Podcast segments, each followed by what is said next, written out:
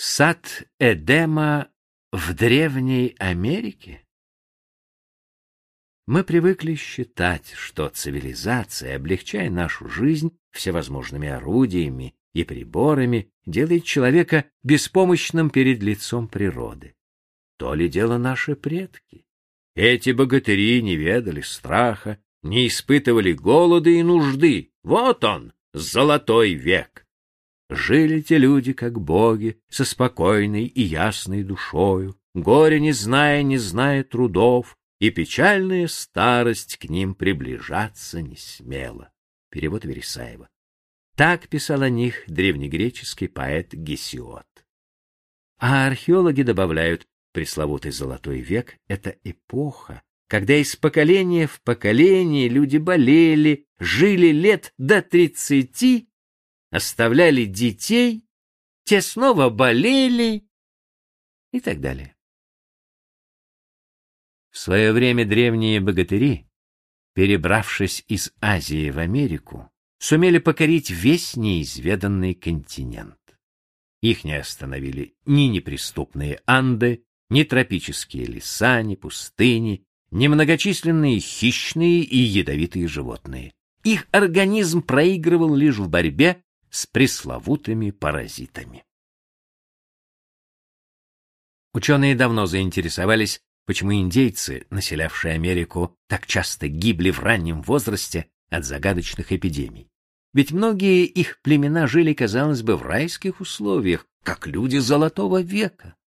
Ответ на этот вопрос дали недавние исследования медиков и археологов, благо изучать было что. Древние жители Америки часто мумифицировали своих умерших. Немало мумий сохранилось. А вот по прошествии многих веков можно вынести диагноз людям, умершим в отсвете лет. Обратимся, например, к работе чилийских исследователей. Семь тысяч лет назад на побережье Тихого океана, близ пустыни Атакама, жили индейцы Чинчорро.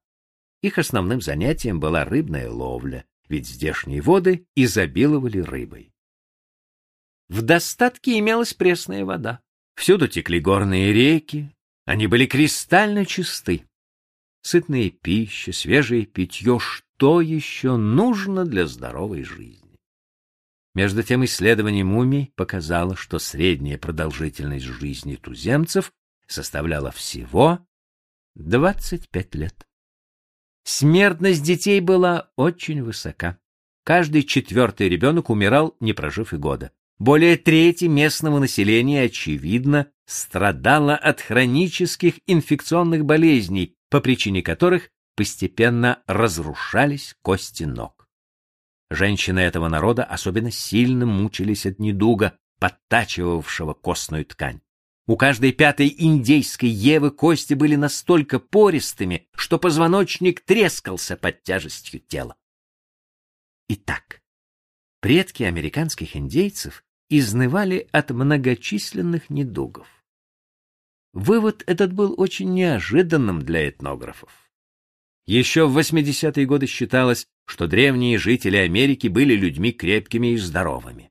Их плоть мог терзать лишь один единственный паразит — острица. Попадая в организм, она вызывает развитие такого желудочно-кишечного заболевания, как энтеробиоз. Болезнь длится долго, приступы ее повторяются. Все остальные паразиты, полагали биологи, погибли от холода во время великого переселения восточных азиатов, которые в конце ледникового периода перешли по Берингову мосту на Аляску. На самом деле многие из этих людей были больны как шелудивые псы, говорит американский исследователь Карл Рейнхард. По меньшей мере полтора десятка паразитов угрожали здоровью древних охотников, земледельцев и рыболовов. Одиннадцать из этих коварных спутников жизни считаются исконными обитателями Нового Света, нещадно атаковавшими пришельцев. Среди них одноклеточные организмы и прежде всего черви. Изучая мумифицированные останки древнего населения Аляски, биологи обнаружили целую армию крохотных круглых червей — нематод. Эти черви вонзаются в мышечные ткани и, что особенно опасно, в сердечную мышцу. Другая разновидность микроскопических червей, найденных в мумиях, прогрызала в стенках кишечника отверстие, что приводило к перитониту, воспалению брюшины. Индейцы страдали также от анкилостом или свайников двенадцатиперстной кишки и от трихоцефалов. Двумя своими острыми коготками, словно баграми, эти паразиты впиваются в стенки человеческого кишечника, выхватывают кусочек ткани и растворяют его в особой полости, напоминающей ротовое отверстие. В поврежденной стенке зияют открывшиеся отверстия капилляров. Червь припадает к ним и начинает жадно всасывать кровь. Сотня трихоцефалов, поселившись в организме, может выкачать из него до полулитра крови за сутки.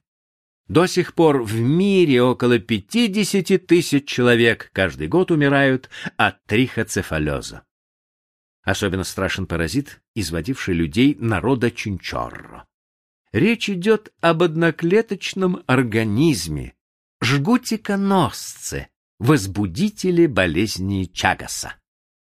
А в наше время от этой хронической инфекции страдают около 18 миллионов человек. Каждый год от ее последствий умирают более 40 тысяч человек. Область ее распространения – страны Центральной и Южной Америки. Впервые эту болезнь описал бразильский бактериолог Чагас в начале XX века, наблюдая за паденщиками, батраками и обитателями трущоб. В их жалких лачугах вольготно чувствовали себя хищные клопы. Эти кровососы и заражали бедняков трепаносомами, бесцеремонно подкусывая спящих. Если укушенный, проснувшись, почешет соднящую кожу или потрет заспанное лицо, то выделения клопов вместе с трепаносомами попадут в глаза, рот или ранку. Оттуда паразиты начинают свой путь к лимфоузлам жертвы. Развиваются воспалительные процессы, которые через некоторое время вроде бы стихают. Возбудитель зачастую напоминает о себе лишь лет через двадцать. Каждый четвертый, перенесший болезнь Чагаса, со временем оказывается в состоянии, напоминающем инфаркт. Пульс становится нерегулярным, сердечная мышца слабеет. Можно предположить, что по вине этого крохотного паразита от сердечной недостаточности умирали многие древние покорители Америки. Вскрытие североамериканских мумий подсказало ученым, что жгутиконосец мог вызывать еще один смертоносный недуг. Уже упомянутый нами Карл Рейнхард обследовал мумию мужчины, найденную на одном из техасских ранчо в пустыне Чихуахуа, близ границы с Мексикой. Возраст ее около тысячи лет. Обычно внутри мумии сохраняется высохший кишечник с остатками переваренной пищи. Однако у этой мумии кишечник оказался непомерно велик. При жизни под его напором сплющились почки, а мочевой пузырь прижался к позвоночнику. Этот несчастный не способен был испражняться, констатировал Рейнхард. Ведь в некоторых случаях трепаносома, заражая человека, парализует его нервные клетки, которые отвечают за регулярную перистатику. Едва ли можно позавидовать аборигенам Америки эпохи Золотого века. Несчастные не знали спасения от болезней и паразитов, терзавших их с измольства.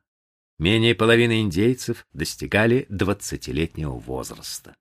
Большинство погибали еще в детстве. Неужели это похоже на райскую жизнь? Мы напрасно думаем, что цивилизованные условия делают нас беспомощнее перед лицом природы. На самом деле почти все наши изобретения служат единой цели. Они помогают нам в этой нещадной борьбе с природой, придают нам силы выдержать ее суровые удары. И кто знает, не были бы счастливы индейцы Чинчора, бродившие по зеленым лугам вдоль чистых, как хрусталь рек, променять эту древнюю идиллию на горсть таблеток, способных вывести из организма зловредных тварей. Или если бы машина времени была изобретена, не оказались бы все деревья на севере Чили оклеены листками «Меняю золотой век на век двадцать первый».